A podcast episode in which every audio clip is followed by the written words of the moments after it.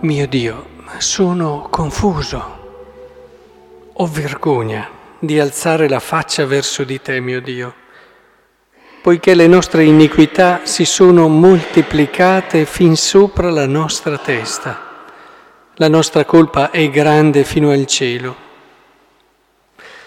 Dai giorni dei nostri padri fino ad oggi noi siamo stati molto colpevoli e continua così Esdra. Dobbiamo sentirle vicine queste parole. Questo è il vivere del cristiano. Questa è la nostra preghiera quotidiana. Se siamo nella strada giusta, se abbiamo iniziato a seguire Cristo in un modo maturo, allora questa preghiera è la preghiera che ci accompagna ogni giorno. Perché la risposta a questa preghiera è il Signore che dà un po' di sollievo alla nostra schiavitù. Il Signore che, come dice anche il Salmo, benedetto Dio che vive in eterno, egli castiga e ha compassione, fa scendere agli inferi nelle profondità della terra e fa risalire dalla grande perdizione.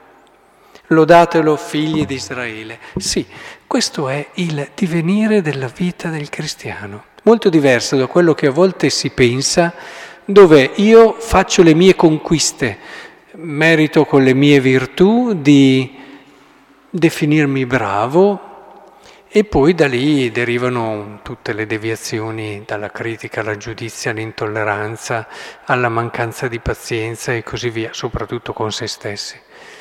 E non è così che il cristiano vive il suo essere con Cristo. Non dobbiamo pensare, bene, adesso faccio, faccio, faccio, conquisto che cosa? Guarda la croce. La croce è quella mano che il Signore ti tende e che puoi prendere solo se tu ti senti peccatore.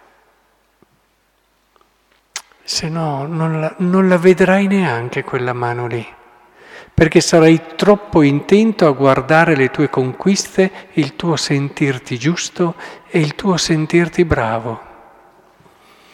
È molto importante entrare in questa prospettiva perché il cristiano cresce così, cresce nella consapevolezza del suo non essere stato in grado di rispondere all'amore che il Signore gli ha donato e allora trova nella sua misericordia, nel suo lanciargli quella che è una speranza e una possibilità nuova, nel suo tendergli la mano, la possibilità di rialzarsi. Il cristiano continuamente si rialza.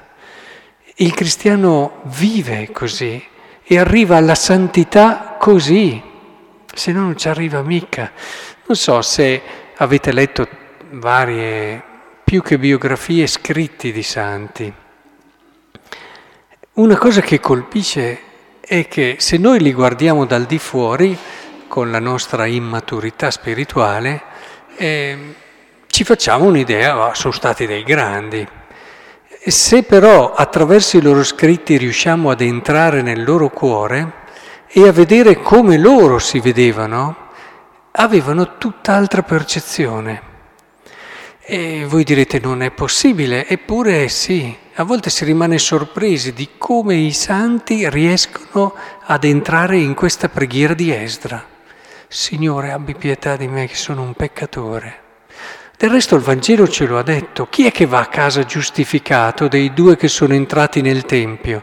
Quello che diceva al Signore, ti ringrazio Signore perché mi hai dato la possibilità di fare questo, questo, questo, guarda, riesco a fare questo, mi sento anche bravo, insomma me la sono un po' meritata anche questa salvezza.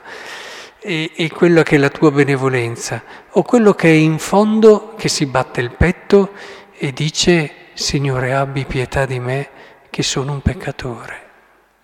Dobbiamo prenderle sul serio queste parole di Gesù, perché in questo si vede la differenza, si fa il salto di qualità. E allora quando si vive la propria esperienza in questo modo, ogni volta che ci rialziamo, il nostro cuore si gonfia della gratitudine che è l'anticamera dell'amore vero al Signore. Ogni volta che ci rialziamo dalla consapevolezza di non meritare, di non essere degni di tanta benevolenza, ecco che l'amore di Dio invade il nostro cuore. E allora ci accorgiamo che diventare santi non è diventare noi bravi, ma è lasciarsi invadere sempre di più dall'amore di Cristo. E allora è Dio solo, come dice il profeta Isaia, Dio solo, all'inizio, no? capitolo 2, Dio solo sarà esaltato, Lui solo. Non hai più spazio per l'orgoglio, non hai più spazio per il giudizio. Sei un'anima semplice, un'anima mite, un'anima che davvero gode di Lui.